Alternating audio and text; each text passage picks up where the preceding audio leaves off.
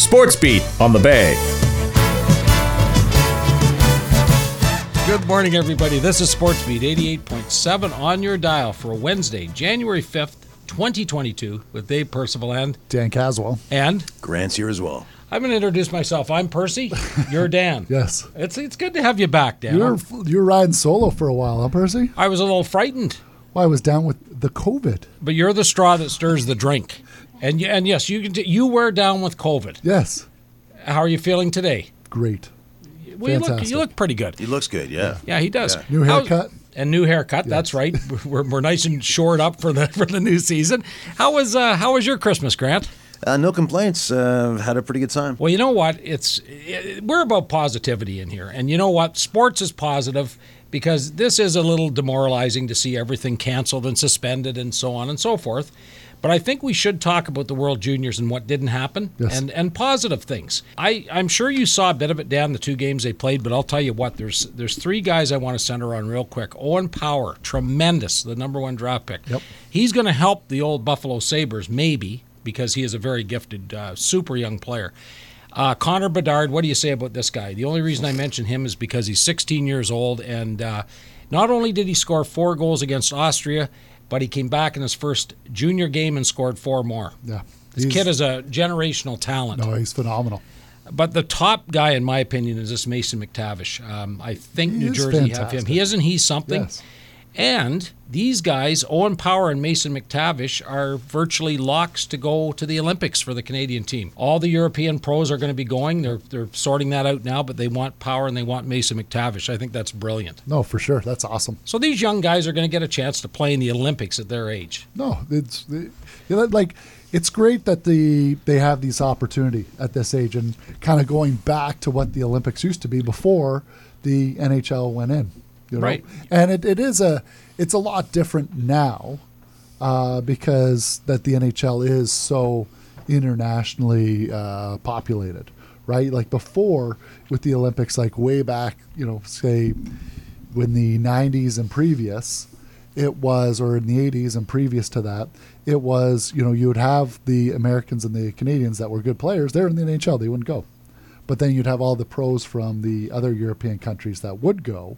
And that's why you have teams like the Soviet Union that were quite dominant at all the Olympics Very because true. they were all pros, but they weren't playing in the NHL. Yeah, so historically, you're right on the button. So, as I said, to have these guys going, it's going to be intriguing.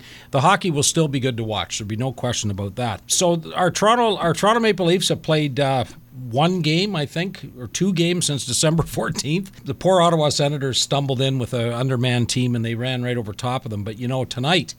They have uh, the Edmonton Oilers, who are also two eight and two in their last twelve games. Uh, Dave Tippett's job's on the line. No Connor McDavid, it appears. Yep. Um, you know, I feel a little bad for Edmonton because I just don't understand. Dan, you you al- alluded to the fact as to why this is happening with Edmonton. Well, they had a little bit of uh, COVID issues and protocols. They had some injuries. It all, and then their goaltending kind of wasn't as sharp as it was. You know, so you had Mike Smith come back, uh, and uh, Koskinen. I mean, he was he was amazing. Say in the the first half of the season. And then you're right. In the last 12 games, uh, Mike Smith and Koskinen have not been what they were. Yeah, well, it's funny you said that because I was just doing a little bit of back check, and Koskinen has been terrible. I did not. We don't when we don't watch the, the Edmonton Oilers. horrible. horrible, horrendous, terrible. no, they're they're pinning a lot on the poor guy, and you know you got to feel for him. But you know they're not deep enough in their bottom uh, two lines again. And I'll give you credit. For your first time I give you credit in 2022, it may be the last. Yeah. Is Zach Hyman? You said, well, you know, one guy doesn't make a difference, and he's playing very well. But Zach Hyman, you know what? The Leafs have not stumbled, and Edmonton are are not doing what they should do. Right. And I'm excited about Ilya Mikheyev. Did he look fantastic? Uh, Grant, yeah, Grant's nodding. Um, this guy uh, would stumble into Dubas's office, demand a trade. Uh, you know, he's Russian, not well spoken, not very literate in English language yet. And they'd say, well, way you go. We were not trading you, and they should not trade him. Bottom, you know, he looks so, so fantastic. So tonight will be a nice game to, to follow up. Nice. Now, can you answer a question for me, Dan, Yes, that we I talk, can. spoke about earlier? Why are the Canadian games, Why is there a problem? Like last year, we played with no fans. Yep. 50 game schedule.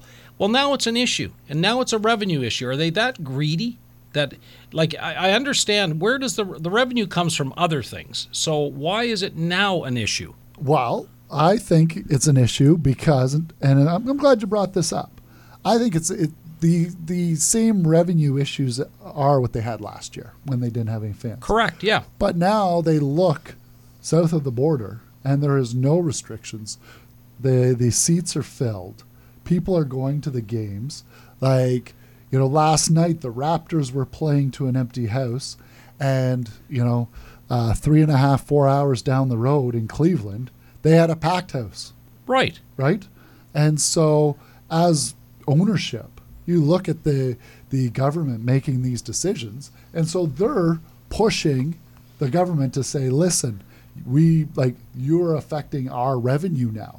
Where before it was right across the board, like the NHL had made a, a, a in, instituted that there wouldn't be any fans. You had the you had your eight teams playing against your eight teams and not traveling anywhere else except for those eight teams, and everyone was you know they they dealt with it. But now that you have you know uh, you know whether it's in the NBA or the NHL, and you have no fans in one area, but then there's fans not too far away, and and numbers per population are probably quite similar. You know, I, I know it's a great answer. and I- so and and it's not uniform as you said there's nothing you know there's no uniform ruling between provinces so again uh, you know let's hope we come out of this sooner than later no, for sure.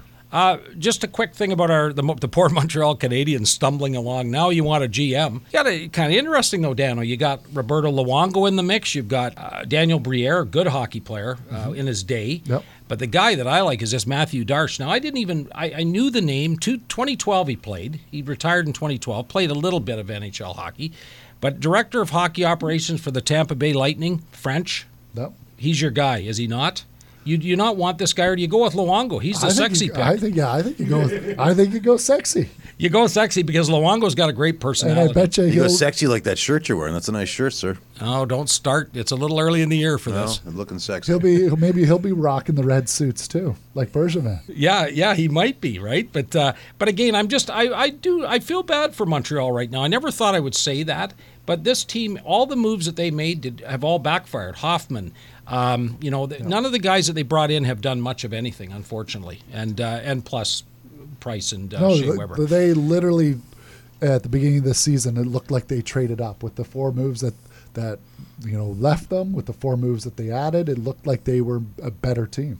Yeah, most definitely. You know, I, I don't know what to say. I'm I'm up and down like a roller coaster on these Toronto Raptors. Three three wins in a row. They're now up to 500.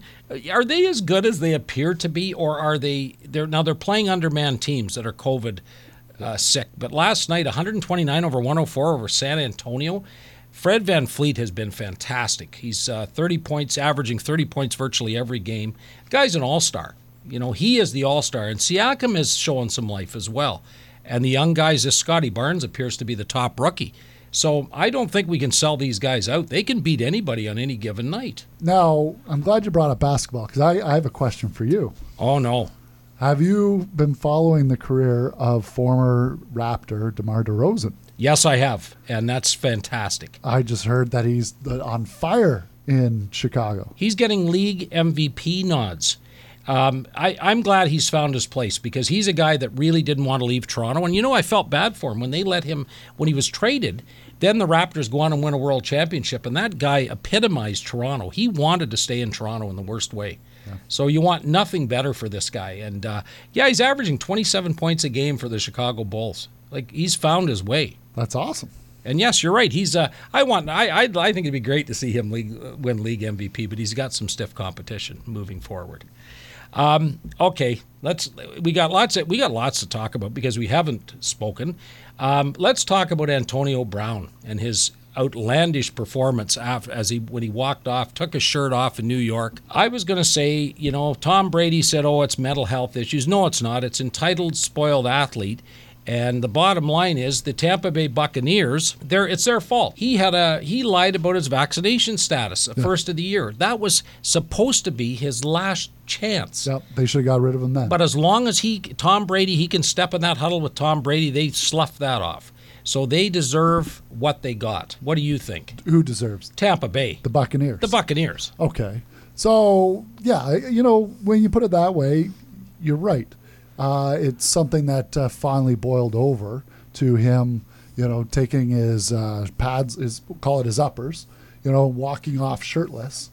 But I mean, he re- literally did what you know people would, you know, kind of talk about doing and, and telling their boss to go shove it, right? And so he did that. And I bet you when he was doing that, he was thinking that, oh, yeah, yeah ownership and and uh, you know Tom Brady, they, they all have my back because you know Bruce Arians said get in the game. He's like, no, I can't. I'm hurt. He goes, no, no, no. You will play when I tell you to play. And that's when Antonio Brown said, yeah, screw you. I'm out of here. Right. So around our office, if I want to prove my point with you, do I take my shirt off and run around the office? I think you should. Okay, maybe we'll have to try it. I might just provoke that. Yeah, yeah, exactly. Just to see the just to see what happens. A little bit of NFL, if we could. I couldn't resist that. I'm sorry. Um, some interesting stuff going on. Eh? Uh, the the Bills are back. Buffalo uh, beat Atlanta 29-15.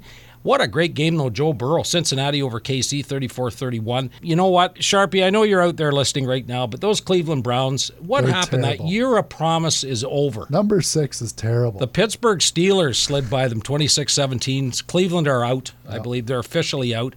Now, you made a comment, and I'm going to let you because you're right on this. Who do you like moving forward? Just a quick overview of.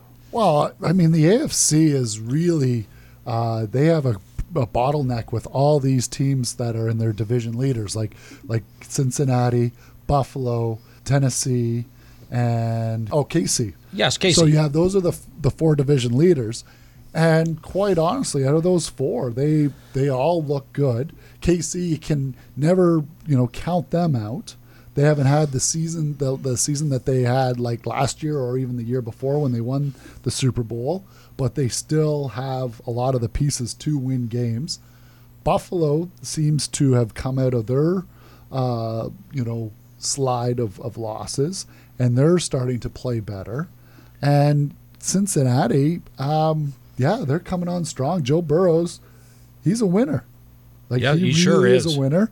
And they have uh, Ch- he and Chase have been uh, linking up for some great plays. Um, it's it's great in their defense. Like their defense stopped uh, Nick Chubb and the Cleveland Brown, no problem.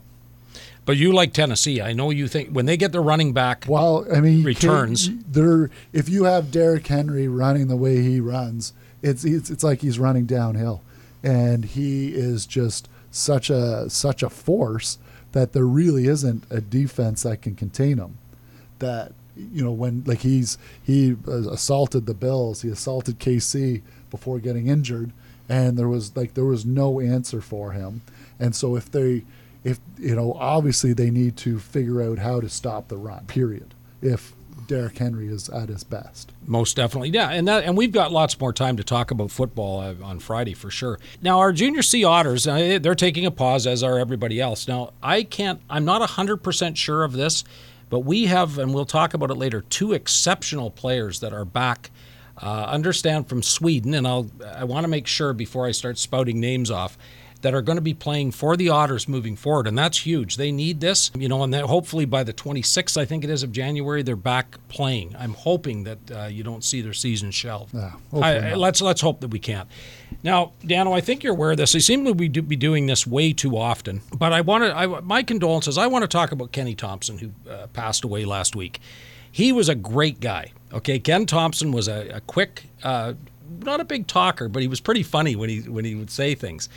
But from a sports venue, he was four-time lacrosse champion, uh, three medal cups with the Oshawa Green Gaels. Uh, Now, again, I my knowledge of lacrosse is poor, as you know, but I know that that's as big as it gets. I saw Ken Thompson skate with my father's old timers team numerous times, and when he hit the ice, he was one of those guys that you knew was an athlete.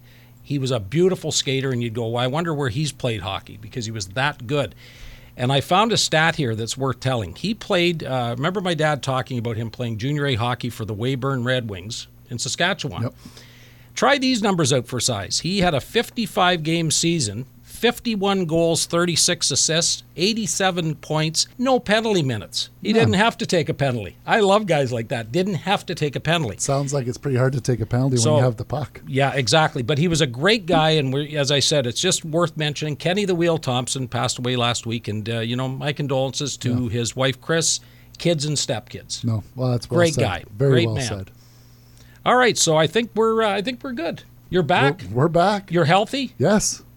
You're keeping your distance from me. I don't know if I can keep my distance completely from you, Percy. Well, Grant likes my shirt, so Especially maybe- when you maybe start like taking it that, that shirt off in the office. Yeah, I know, yeah. I know, I know. Well, I'll tell you what, it's great to be back. It's I'm glad we're here, and uh, you know, get out, be careful driving today. We've got uh, snow. We haven't had a lot of that stuff. Nope. Good for the ski hills. So I'm Dave for Dan and Grant. Take care. We'll be back on Friday with more sports.